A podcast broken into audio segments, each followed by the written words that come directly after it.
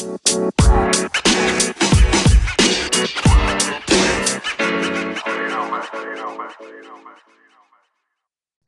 welcome to the Pre Snap Motion Podcast, episode number 19. We are brought to you by sharpfootballanalysis.com. My name is Chad Scott. With me, as always, is my friend Rich Hribar. Rich, going on, buddy? Chad, what's happening, brother? I mean, you're just coming fresh off of vacation, yeah. uh, coming back. You know, only two weeks to this first Thursday night game. It's creeping in. Hopefully, we you know don't get any more of these hamstring camp injuries uh, that you know kind of are popping up. But uh, it's here, man. Hopefully, some people are getting their drafts in, whether it's Zoom or you're doing uh, just joining online leagues, or even if you're just planning on hanging out and you'll play in DFS this year uh, it's coming, and it looks like it's, we're trending in a positive direction to really have yeah. football here. Yeah, it's going to happen. I mean, as long as everybody does what they need to, we'll have it for a few weeks. So uh, it's very exciting. Um, we're going to talk about tight ends today. Uh, we're going to kind of wrap a bow on these position podcasts that we've been doing the last few weeks uh, and talk about tight ends. But before we do, I want to mention uh, just go to the site. Make sure uh, you know we we've mentioned every week. Make sure you're going over there and um, go to look at Warren's book, uh, 2020 Football Preview.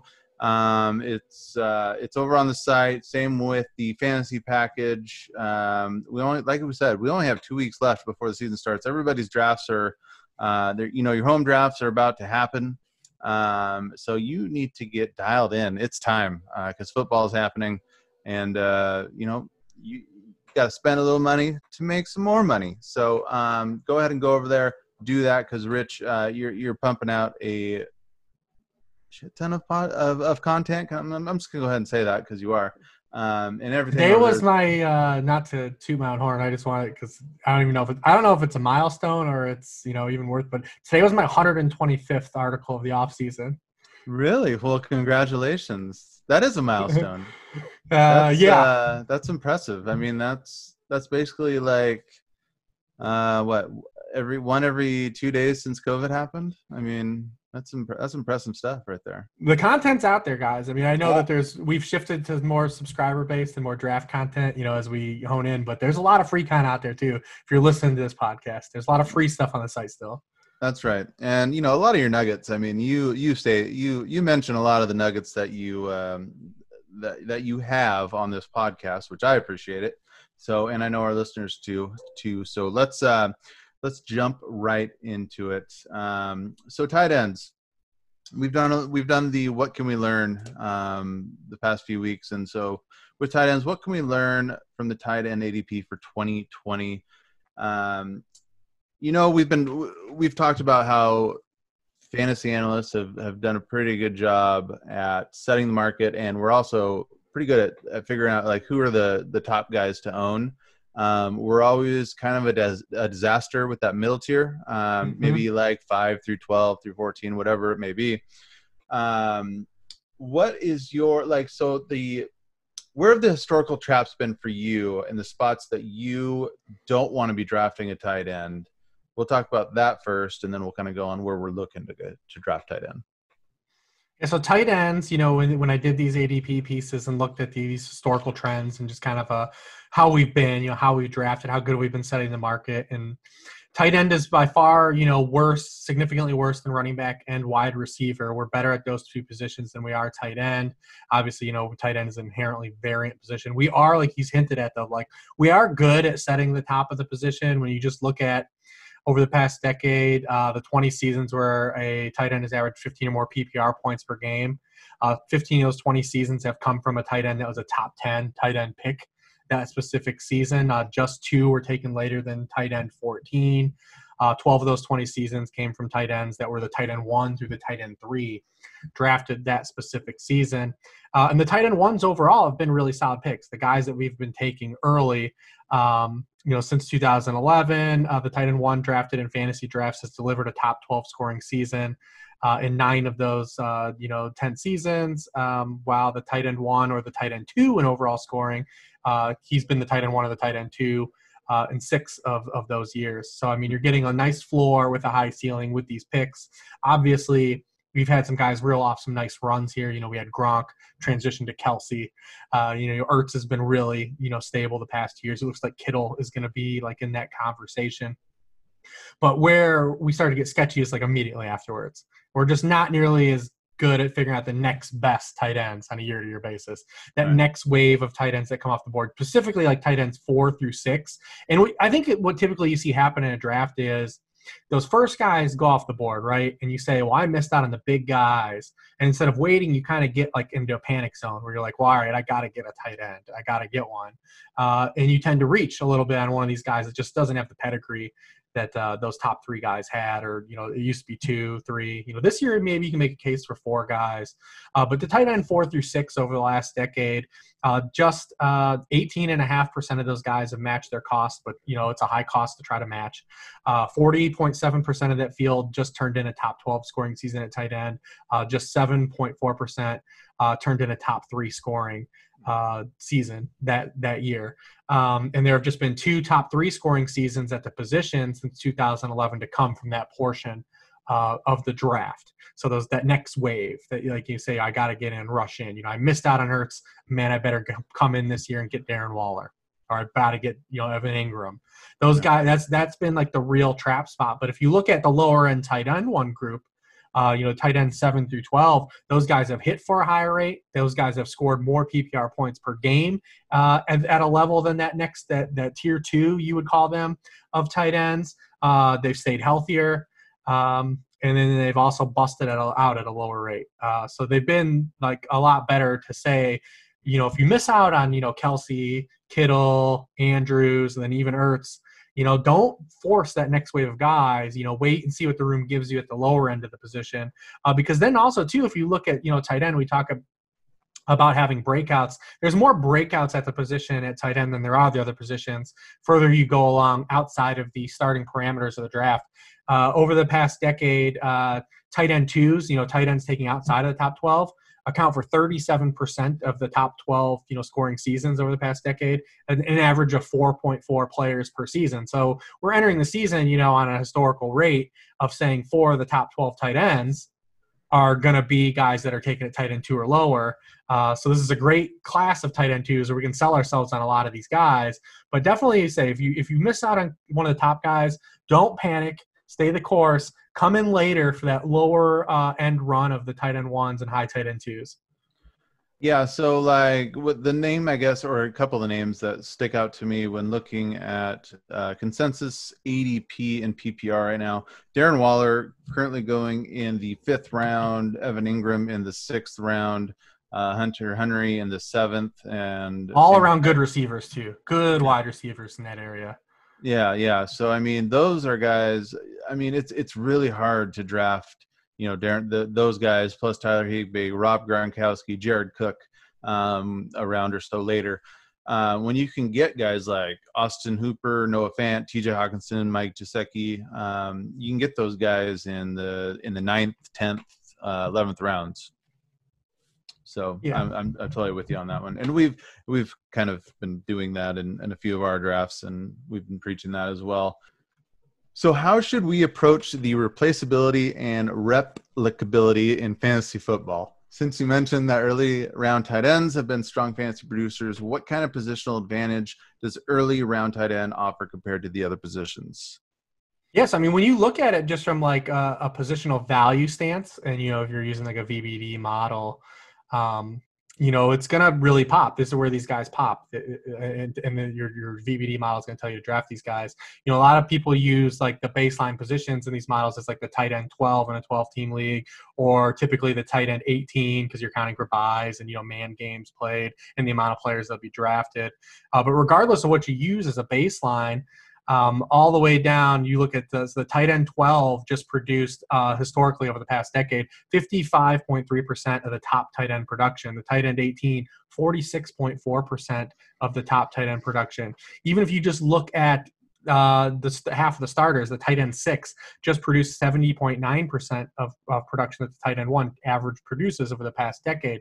And if you compare that to other positions, the only position that has a larger discrepancy between the top scorers at the position and then each subsequent baseline is the running back position. So it's always going to pop for you from a positional value stance that these are the edge from positional value stance are guys that provide that you know high leverage for you. That uh, again, the context of their position and their peers, they uh, do offer that that that immense value. That's almost on the same level of running backs. Now there are a couple drawbacks to going early round tight end as well. Even though we kind of said like those guys have been stable, they have stable floors, high ceiling, and in positional context, they offer high leverage. Um, but there are some hangups here. Uh, no position has a worse uh, rollover in terms of like week to week consistently than tight end. It's really not even particularly close. Uh, you know, basically because like their opportunity is the smallest of the skill positions. Their players are inherently reliant on touchdowns a lot of the weeks. But uh, you know, over the past decade, 67.1% uh, of all tight ends to post at least one top 12 scoring week, a tight end one scoring week in their respective season, come back and have multiple scoring uh, tight end one weeks in a season. Uh, if you compare it to the running back position, it's 76.8%, 77.9% at wide receiver, 81.2% at quarterback. If you keep going a step further, just 20.9% of all those tight ends went on to have six or more tight end one uh, starting caliber weeks in a season. Every other position at that threshold is over 30%. Just 11.1% of tight ends uh, are producing, you know, eight or more starting caliber weeks uh, per season over that span, while every other position at the threshold is over 20%. Now, also VBD inherently has a few traps uh, just with the approach.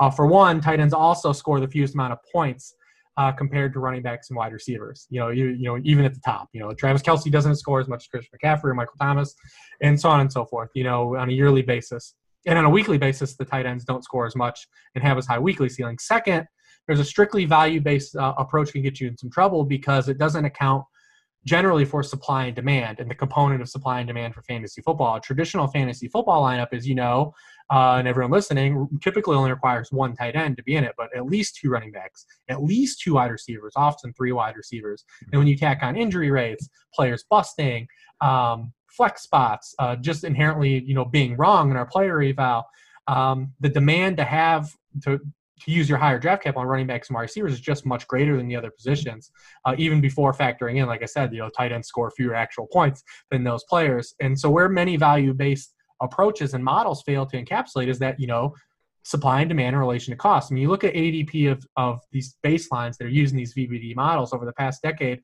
the tight end 12 has been drafted on average at pick 118.8 overall. The overall QB 12 is being selected at pick 100 uh, overall in the same span, running that's the, that's equal to the running back 42 at the tight end position and the wide receiver 45. Hmm. So your your value based models are lining up for your baseline at the RB 42 and the wide receiver 45 marks.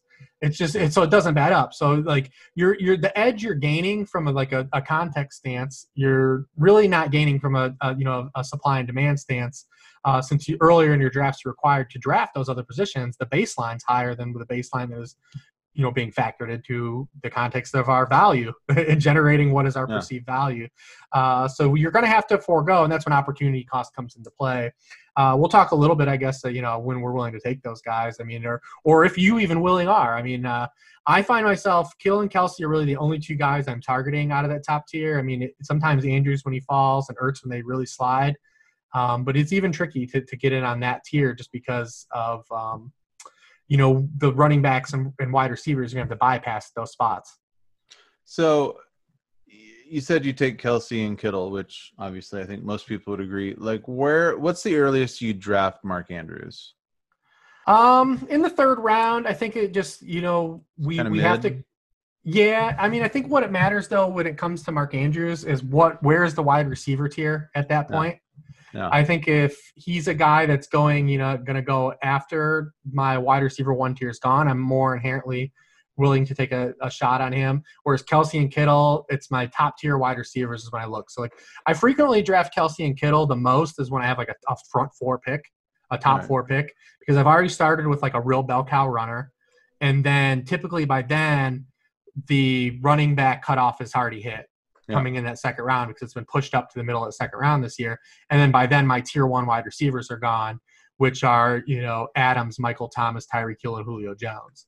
Hmm. So typically, if that if I don't get one of those wide receivers to fall through or one of those running backs to fall through, that's when I'll look and I'll compare a Kittle or Kelce to say a Chris Godwin, uh, and then by then you're looking at like a Todd Gurley uh, and a James Conner, and I do like James Conner uh, uh, a bit too, but sure. we're, we're, we're past that running back one cutoff because of where it's been elevated. And then the guys that I believe are the real linchpin advantage wide receivers are also gone. So that's when I'll look for Kelce and Kittle. And I also feel a little better bypassing the opportunity cost we just talked about because I believe I'm starting with one of those running backs that provides one of those true positional edges as well.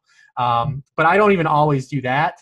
Uh, it just has to fit. But that's when I find myself taking those guys the most frequently is when I'm in those one through four spots, uh, and those two tier cutoffs have hit at the running back and wide receiver position. Perfect. Um, and so, what, as we've talked about with every uh, position podcast that we've done, uh, red zone performance, uh, especially with tight ends. I mean, this is kind of a, a big part of the tight end. Uh, you want your tight ends to score touchdowns because mm-hmm. if you mm-hmm. don't have the elite one, you're not getting that yardage. Um, so, who are some of the who are the tight ends that um, you see kind of regressing or maybe regressing towards the positive, I should say, uh, this year, or maybe even negatively? Well, two guys positively. I mean, the first guy, the reason I'm willing to even like said entertain, you know, Kelce, not just because he plays with Patrick Mahomes and he's been the tight end one four years in a row, but what if I told you that it also ends this year, by the way? It ends this uh, year. I mean, it very well could, but what if I told you that the tight end one in fantasy football being drafted is also due for like major touchdown regression uh, positively? I mean, you look at Kelce, he was first in expected red zone points last year, but just 14th in actual red zone points scored. Uh, he had five touchdowns on just 97 catches. Uh, he converted just two of 19 red, red zone targets for touchdowns last year. He converted just two uh, of his targets inside the 10 for touchdowns and just one of eight end zone targets uh, for touchdowns. Um, and his catch rate in the in the red zone was 36.8%. League average is 58.8%. So I'm looking for Travis Kelce, and not only was he still the tight end one last year, despite all those shortcomings in the money zone, uh, he's due for having like some regression uh, to the mean there positively. Um, I know that's always an awkward thing, positive regression, but uh, yeah. you know it, he's he's going to score more touchdowns here, and we've seen it, you know, happen. It, it, it, oscillated back really late in the season. He's had the three touchdowns against Houston, and then scored in the Super Bowl. Uh, almost matched his season total in the postseason what yeah, he had. Yeah, uh, so I mean, he's due for more touchdowns. I believe he scores them. Uh, I'm another guy that I believe a lot of people are on the fence on, but I believe is also due for uh, a touchdown spike is Tyler Higbee. It's crazy because you think about how hot he ran to close the end of the season, and he actually ran cold yeah. in terms of scoring touchdowns. He had just three touchdowns on the season, um, and he scored in both of his games versus Arizona, which kind of doesn't count uh, since Ross Dwelley had two touchdowns against Arizona, and Ricky Seals Jones had two touchdowns against Arizona, and every other tight end you can think of outside of Tyler Eifert scored against Arizona um, in that five game kind of blitzkrieg that he had uh, to close the season. But Higbee tied Kelce for the league lead of all tight ends and red zone targets with 19. It's interesting is he caught 14 and 19 of those targets. He caught 74% of his red zone hmm. targets, which you think would be like that's a negative. But he said he only had the three touchdowns. Um, he uh, this catch rate led all tight ends at double uh, double digit red zone opportunities scored just the three touchdowns, led the Rams with eight end zone targets as well. Only three he converted for touchdowns. Um, and he also, Tyler Higbee, got tackled at the one yard line three different occasions, which was tied for the most in the league uh, on receptions with Keenan Allen. Uh, so he, you know, if he just goes a yard further, you know, those three touchdowns can turn into six, they turn into five, and then, you know, you stretch out his usage over the full, full, full course of the season. If it would be a full season of usage, I mean, that you could be flirting with a double digit tight end type of tight end. Uh, so I mean, he's definitely another guy I look at too. If the room gives another sub, if he falls in that area we talked about, that trap zone. If someone wants to take Higbee at tight end six, that's the zone I'm not willing to take him. But if Higbee's the guy that falls, and he sometimes is because you know he's such a polarizing player. If he's the guy that goes tight end nine, tight end ten, that's when I'm interested in Tyler Higbee and coming in on him. Uh, was mm. when he falls into that zone. Uh, so it's kind of a case by case, draft by draft basis uh, with Tyler Higbee to see what how the room plays him. Um, but definitely, if he's the tight end that slides, I'm willing to take him at that cost because he showed the upside. Absolutely, absolutely. So you're you have no worries about Gerald Everett. I'm assuming. I mean, not as much. I mean, I think that, you know uh, Gerald Everett is a really good receiving tight end, but I just think that the the genie's kind of the out of the bottle. I mean, the ceiling that Higbee scored was higher than any ceiling Everett scored, and Everett played well in the middle last year. Um, and then I also think about the beginning of last season. So Higbee got the contract extension coming into last year. Yep. And in week one, he outsnaps Gerald Everett, out targets Gerald Everett, and then has the lacerated lung or the punctured lung. And then Everett comes on, and it looks like Everett's going to run away, and then Everett gets hurt and opens the door back up. But I just think the genie's kind of just too far out of the bottle for Higbee. Yeah, absolutely. Uh, so you had two, not one, but two different tight end articles go up today. Um, tight end archetypes and usage, snaps, routes, and targets. That one was the free article today. Uh, do you want to go over why it's important to uncover the tight end usage beyond just snaps played and overall targets? I mean, you always see that, you know, when you get on Twitter or anything on a Monday morning and, you know, people are just telling you how many snaps a guy played, you know, we always see snap shares. And that definitely is, you know, inherently valuable, especially for like running backs. But uh, at tight end, it's it's kind of got a wide variance when you're just looking at snaps. And it's a true dual role position. Uh, not every player is on, you know, kind of equal terms and – to how they're using the passing game. So you might see a guy that is you plays 80% of snaps, but if he only runs a pass route in 40% of snaps, that's a big difference. Whereas a guy might only play 60% of snaps, like you would think Mark Andrews as a guy completely in this corollary, you know, he might only play 50, 60% of snaps, but all his snaps are pass routes and they're true passing game opportunities. Uh, so I mean, there's a big level of difference when you're looking at that. And um, I did the stat, tight end stats that matter um, a week ago, and and routes run was significantly highly correlated on a weekly level and scoring output than snaps were at the tight end position. Uh, so we want to we care about routes run and we care about how these guys are just used on a per snap basis, you know, and how they're used on a per route basis. Uh, so that's what kind of you know made Travis Kelce the biggest differentiator. I mean, not only is he a guy that you know leads the league at the position in snaps played, but he's also paced the position in routes run in three of the past uh, each of the past three seasons, he's led the NFL in routes run, uh, and he's running a pass route on 57% of his snaps that he plays, uh, which is the top 12 player. So not only not only playing a lot of uh, snaps, he's running a lot of pass routes on those snaps, and then you know obviously he's getting used on those snaps. But that's kind of the gap between him and George Kittle. When you look at George Kittle and how he's he's used last year, George Kittle only ran a pass route on 42.1% of his snaps. Uh, that was ahead of just Jonnu Smith and Tyler Higbee. Uh, in overall context, George Kittle ran 213 fewer pass routes than Travis Kelce. Great, yeah, and he, and he did miss two games. Yeah. Um, but uh, you know, it's a big discrepancy per game. Basically, like he would have had another 58 more pass routes. So you'd bet 160 fewer pass routes than Travis Kelce. Yeah. But when you think about that, actual running a pass route, that's a significant gap between the two players. But Kittle, when he does run a pass route, and it's similar for Mark Andrews in this context, um, he's he's the guy like when they throw. So Kittle was second among all tight ends in target rate per route. He's targeted on 31.4% of his routes. that was just below Mark Andrews. Um, but then you look at these other two guys I mentioned with him, the, these guys that aren't running a lot of pass routes, and they're two different. Higbee was actually third in target rate per route run. And before Higbee even got hurt uh, and was out, you look at the front half of the season before he broke out, it wasn't, uh, it was just a matter of overall snaps for him. He was still being targeted on 27% of his routes before that spike. He just ran more pass routes uh, the back half of the season. So if that is able to continue, that target rate still didn't really move for him. But you you got a guy like Jonnu Smith, and we try to want to talk about the breakout for Jonnu Smith. Um, and you know, he uh, was last in routes run per snap at 35.1%. And he was just 20th, though, in target rate per out run. So it's not like he was even getting targeted on the routes he was running, which is kind of a problem. You know, when you say you look at a guy like Johnny, so that's how like the Mark Andrews, the Higbees last year, uh, George Kittle, they can get away with this because when they do run pass routes, the ball's going to them. That wasn't the case for Jonnu Smith. Uh, like I said, just 20th there. Um, and you look at the other end too, like you like Mike Gesicki is interesting because he's a guy that has the pass route value. Only Travis Kelce and Zach Ertz ran more pass routes than Mike Gesicki. Um, but he was just 23rd in target rate at 15.3% per route. Uh, and then weeks 9 through 17, he even led all tight ends in routes run. He ran 38 routes per game.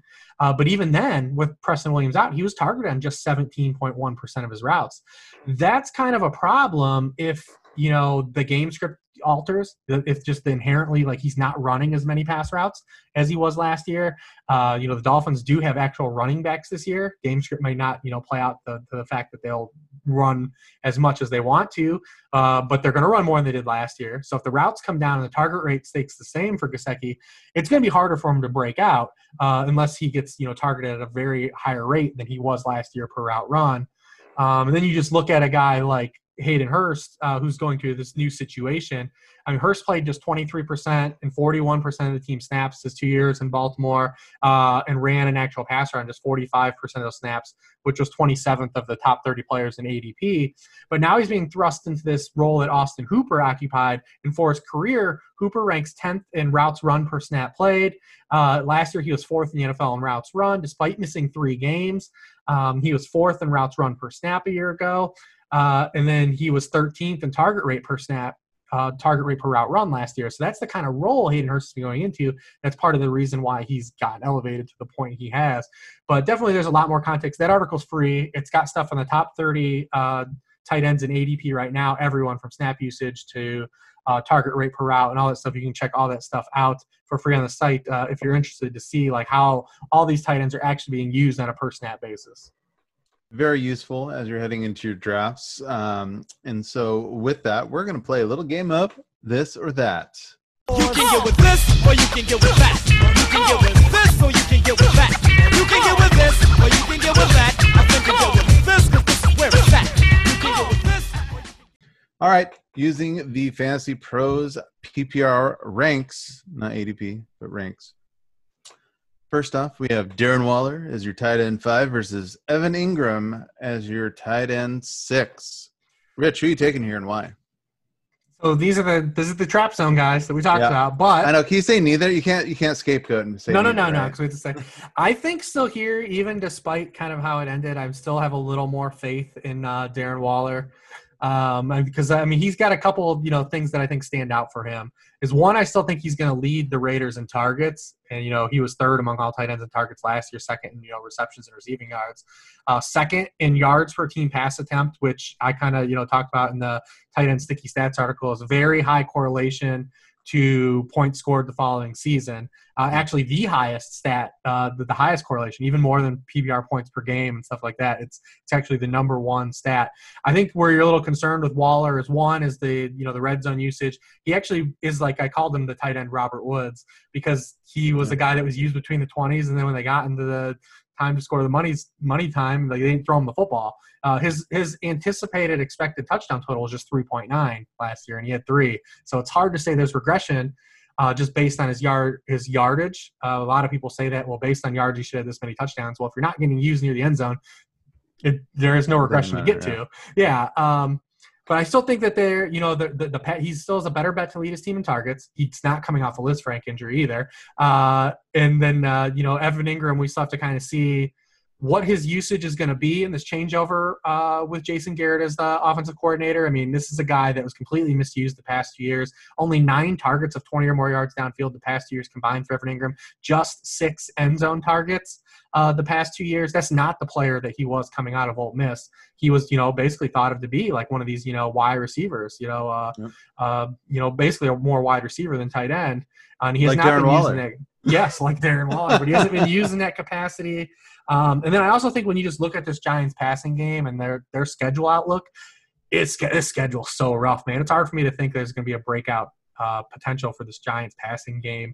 A lot to the degree people have said, and we've talked about Daniel Jones a little bit. So I think if you're forcing me, I still think there's a lot more safety in Waller, um, especially in a full PPR league. Uh, I think Waller takes a hit a little bit in standard scoring, but in full PPR, I'm still going to side at Waller. Yeah, I mean, I, I agree with you, and I think same with Evan Engram. I think he takes all. I mean, it's the same hit that you would uh, in standard versus PPR as well. I think Waller is much safer. I think the additions of Ruggs and Bryan Edwards is actually a plus for him. Um, maybe the one thing I am worried about is those splits you see when with uh, Renfrow on the field mm-hmm. uh, with him and Waller at the same time. What if it's Nelson um, Agholor? Well, I mean him him as well. He's also he's also a scary beast. But uh, and now they added Theo Riddick. So I mean, okay, I'm taking Evan Engram. I I, I backtrack now. Um, but no, yeah, I think Darren Waller is also the the pick for me um, if I had to, gun to my head. So uh, the next one we're going to do is a guy that we just, that you just, not we, but you just spoke extensively about in Tyler Higbee, currently the tight end seven versus Hunter Henry as the tight end eight. This one's easy for me. Basically, everything you said um, about his usage and what he can be in that offense um, versus a guy that just can't stay healthy. New quarterback in Tyrod Taylor. I know he loves his tight ends, um, but still, there's we don't know how that chemistry and rapport is going to be. And again, he cannot stay on the field. I will take Tyler Higbee uh, 10 times out of 10 on this. Yeah, I think just too, it's easy from a team context stance too yeah. to, to look at the Rams. We talked about Goff on our quarterback show, just how we thought we was more arbitrage Matt Ryan, just like you know the, their their passing volume is going to be so high. The Rams, and you know, based on their schedule and what they're going to have to do, I think it just opens a lot more doors when you consider the Chargers have a lighter schedule. They've kind of tipped us off. They want to play defense, play ball protection uh, protect the football, reduce play volume from what they've had, you know, the past, you know, few years. Uh, you know, Tyrod Taylor and when Anthony Lynn was paired with Tyrod Taylor, they were under 500 pass attempts all those years. Um, it's it's hard to say. So I think Henry's a guy that's going to have to live off a little bit more touchdowns. He has scored 17 touchdowns since he came in the league, which is eighth at the position, which is you like. But you said missed 23 games the past four years. Um, also, it's hard for me to just fully buy into the Tyrod Charles Clay target narrative when – the Buffalo receivers surrounding Charles right. Clay were so bad. Right. Um, totally now you've got now you've got Austin Ekeler, you've got Keenan Allen, you've got Mike Williams. It's not Zay Jones. It's not eight games of Sammy Watkins. Uh, you know, so it's a lot. It's a lot different for me to just say that how sticky it is. Maybe Tyrod really does like pepper in the tight ends. I don't want to say for sure and say it's complete. Not it doesn't exist either. I just think the context of targeting Charles Clay was also a byproduct of the position the Bills' offense was in as well. uh, so I mean, yeah, I just have a lot more faith in the Rams passing game uh, than I do the Chargers passing game um, at this point. So yeah, I'm with Higbee here. Nice, nice. All right, so the next one uh, we have is I know I have it up here somewhere. Here it is. It's uh, oh God, it's two tight ends that I, I don't know if I can stomach drafting at all, but it's Hayden Hurst, tight end nine, versus Austin Hooper, tight end ten. Uh, tight end ten. Austin Hooper has been getting a lot of buzz um, lately for mm-hmm. his for his performances in training camp so far. Um, we know Hayden Hurst has obviously moved teams uh, and is now with the Atlanta Falcons. Um, who you got here and why? This is another thing where I think team context, I just like the Atlanta passing game a lot right. more and the volume upside. And we laid out, you know, the usage that Hooper had, you know, per route with the Falcons. And that's kind of the role Hurst is going into. And you look at the players Hurst is going to have to compete for targets in the intermediate level with high volume. We're talking Laquon Treadwell, Russell Gage. We don't know if, you know, Todd Gurley is going to be a guy that gets a lot of targets uh, and is on the field in those situations. So, I mean, I do like the opportunity for Hurst. I think he's dro- uh, risen a little bit higher than where I'm, uh, you know, completely comfortable with reaching on him. I, I would like to get him a little lower in my specific draft. Hooper was a guy that was interesting because I think he the the hate like went way too far at like a point in the offseason when everyone is looking sure. at the transition of leaving Atlanta, going to Cleveland. This team's probably going to have uh, a significant pass volume dropped in the context of the Atlanta offense. But I still think when you look at Hooper, one, they made him at the time the highest paid tight end before Kittle and Kelce got their contracts. And there's no real wide receiver three for the Browns, that Hooper still was going to be a safe floor guy. The difference with Hooper, he's kind of like a poor man's kind of uh, Ertz in the sense, though, is like he doesn't create a, a lot on his own. So he's going to, he's more of a catch and fall tight end. Um, so I mean, if you take you shave some of his volume, you know he doesn't have the upside that he had. He, he, so I don't think he had the top six tight end in his range of outcomes, change, changing teams. But I definitely think he's good enough to still be a, a tight end one, especially in full PPR. Right. Uh, I think the floor is definitely there. I think he's gonna be third on the Browns in targets um, for sure. I think that's his floor is being third on the team in targets uh, which offers a you know a, a, high floor at the position on a position that also is bottomless. So I think that the hate was going too far at some point in the offseason. I think this is about the right spot for him. It's kind of where I've had him uh, all year. Uh, but I do just like the probably the more range of outcomes than Hurst. I think Hooper's the safer pick, but I think at tight end when we're getting to that point, I want to just go for the ceiling a little bit more. And I think Hurst's ceiling is a little bit higher that's kind of where I'm at with this. You know, just looking back on what Baker, Baker Mayfield's done last year. I mean, Njoku was hurt pretty much most of the year.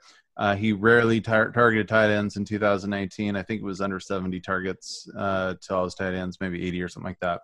Uh, in 2018, he targeted Njoku 88 times. Um, but this he's a totally different tight end than Njoku is. He's not this Mhm. athletic sort of beast that Njoku is. Um, and so I, I kind of see the same thing where he's kind of a fall down or uh, a poor man's Zach Ertz, where he just kind of catches the ball, fall down. He's not going to give you this athletic plays. Hayden Hurst just gives you. I think. I think he's his his ceiling is so much higher in that offense, um, and that's in that range. That's what you want to go for. So obviously, I'm I'm I'm, I'm picking the quarterback in the team here, and that's and that's with Hayden Hurst. So. Uh, we'll move on with TJ Hockenson at tight end 14 versus Noah Fant at tight end 15. Um, despite uh, this this this ankle injury that TJ Hockenson's been deal with has been dealing with this offseason apparently uh, that's still not 100% you know you know watching i know these are just like training camp videos and training videos of of, of whatever but i mean he he looks pretty damn good. Uh, he kind of looks like the real deal. We saw glimpses of it last year uh, he's got the quarterback that we know as long as stafford stays healthy and he's on the field um, he's more than capable of supporting two wide receivers and a tight end um, in this offense. Uh, TJ Hockenson is is one of those kind of elite athlete, athletes. Was drafted as such in the first round, um, and Noah Fant is kind of a question mark to me because they have they have Courtland Sutton, um, they drafted Jerry Jeudy. Uh, the running backs uh, are are going to be catching out of the backfield as we know in Philip Lindsay and Melvin Gordon. I just don't see a path where he is getting more than 100 targets this year. So I'm going to go with TJ Hockenson. This is the inverse of probably the Waller Engram, where we won't we say neither. It's probably both. The answer is probably both. Yeah. I, mean, I, um, like, I, um, love Fant too. Like, don't get me wrong, but yeah, they're fun to pair, you know, obviously because yeah. they're the teammates, and then, then they're right next in ranks to each other. I actually have Fant a little bit higher just because I can see like a path for him to be like the the second target on his team, whereas know, Really? Hockenson, where Hockenson probably needs at least one of those guys. Golladay and Marvin Jones probably do out target him, but I mean, don't get me wrong, I'm not down on Hockenson by any level either. I just think too. Also, when you look at Fant's rookie season, it puts him in like a really great set of cohorts that's just worth betting on. Uh, he was the 10th tight end uh, since 2010 to have 500 receiving yards. And when you look at the list of the guys he joins, Mark Andrews, Chris Herndon, Evan Engram, George Kittle, Dwayne Allen, Rob Gronkowski, Aaron Hernandez, uh, Tim Wright. Remember Tim Wright uh, and Tony Tony Moeaki. That's still pretty good company. I mean, a lot of those guys are significant hits and guys that had longevity at the position. Really good company to to keep. Tim Wright, Arizona, Uh, no, he's uh, Tampa Bay, Tampa Bay. Thank you. and then went to Detroit, I believe. Ironically, and, and New Yeah, he did- yeah, New he- England.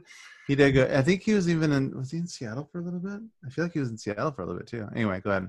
I think the, the the thing with Fant though is you hit on it though is that his overall offensive situation where you've been kind of siding with offensive climate is you know this Broncos situation has a lot of variance from ceiling to floor outcome. Uh, there's a there's a wide gap in how good or bad this this Denver offense could be, uh, and we saw like at the end of last season. Now Fant was hurt, but you know he did struggle down the stretch with Drew Lock, and so did Sutton. You know QB wins win a, carried a lot of stock for Drew Lock uh, this offseason, but they did Yeah. give him the weaponry to kind of prove himself. Hockenson was great that you know that week one against Arizona was awesome, and then you know over his next eleven games just had the twenty six catches before missing you know the final four weeks with that ankle injury. Um, but he is also the cheapest attachment you can get to Matthew Stafford, like you said. And if the you know volume is there uh, in this Detroit passing game, there's an opportunity. I mean, I definitely believe Swift's going to occupy a nice little target share himself God, I hope so. yeah. um, like I said, I, I think that Fant's rookie season probably places him in a bucket of higher probability for upside more, but uh, it's it's a little bit more of both. I do kind of just edge Fant the slightest, but uh, I mean, but I want both these guys. Yeah, and I mean, we had to uh, disagree on one of these guys anyway. Yeah, so yeah, it, okay, it, it had to be one of these guys. And I will say, um, so since I've been I've been into this like card collecting thing now uh, for the last few weeks. I kind of just started this ho- new hobby of mine, and so card collectors are pretty pretty sharp when it comes to like values and like who's going to be the next thing. And Drew Lock rookie cards right now are going for a pretty decent penny right now. So really, really, are they the Mike Trout four million dollar card? I they're not that quite yet, but they're they're getting there. Uh, yeah, they're getting there. Drew Locks. Uh, I have one of his rookies, so I'm gonna I'm gonna look to sell it to somebody. Um, Drew Lock cards a whale play? Yeah, exactly. So I I wanted to get it go. I wanted to go get it graded before like he he kind of shits the bed this week, this year. So we'll we'll see, we'll see. So that is actually going to do. I no wait, it's not going to do it, Rich. We have to go over our favorite late round tight, tight end uh, on that kind of deeper tier of guys, and uh, we want to do that before we get out of here. So I'm gonna I'm gonna go to you first on this one. Uh, who do you got and why? So we did talk about this. So on average, 4.4 guys. So just to call it four, we'll round down. Uh, it's four of these guys that are taken outside of the top 12 tight ends end up being tight end ones. So I mean, it's always kind of fun to like you know pick out, and it's really this year. There's you have your flavor of choice. There's an argument to be made, I think, for seven, eight, yes. eight of these guys. Yeah. I mean, this easily. is a hard one, man. From the from an upside stance, I mean, at this point, you shouldn't be looking at the downside, right? Like right. you shouldn't be trying to talk yourself out of one of these tight ends. Ask yourself why would you draft him? And, and stop there. Why, like you know, don't worry about why you wouldn't. Say why you would. Right. Uh, for for me, that guy has always been all off season was Chris Herndon, and he's starting to get the buzz, and it's ruined. Um, but yeah, Chris Herndon was a guy I've been drafting the entire off season, way above cost and where you could get him, and now it's starting to be ruined a little bit. But I just think when you look at what I just said with Fant, one of those guys was Chris Herndon. Uh, you know, over nine yards per target as a rookie, 500 receiving yards, uh, hit all the thresholds that kind of point that he was going to break out. Last season was just a complete throwaway. He had the uh, the suspension to start the season, came right back to a hamstring injury. Only played, you know, what, 18 snaps all year.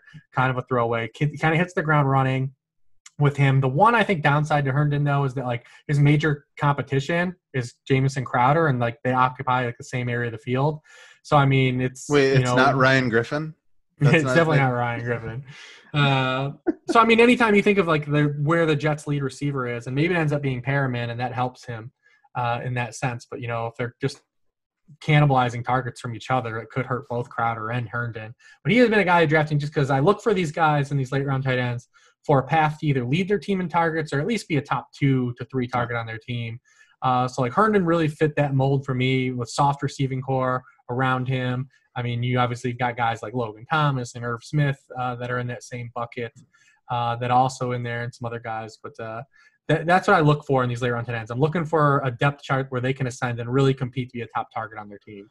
Yeah, and the guy I picked was the guy you just mentioned was Irv Smith. Um, yeah, I think he had one less target than uh, Rudolph last year. Um, Diggs is gone, obviously. Kirk Cousins is accurate AF. Um, I think Irv Smith is just kind of this this this sleeping beast, just wake, waiting to wake up this year. Um, I could see him just kind of ascending into that tight end one in year two.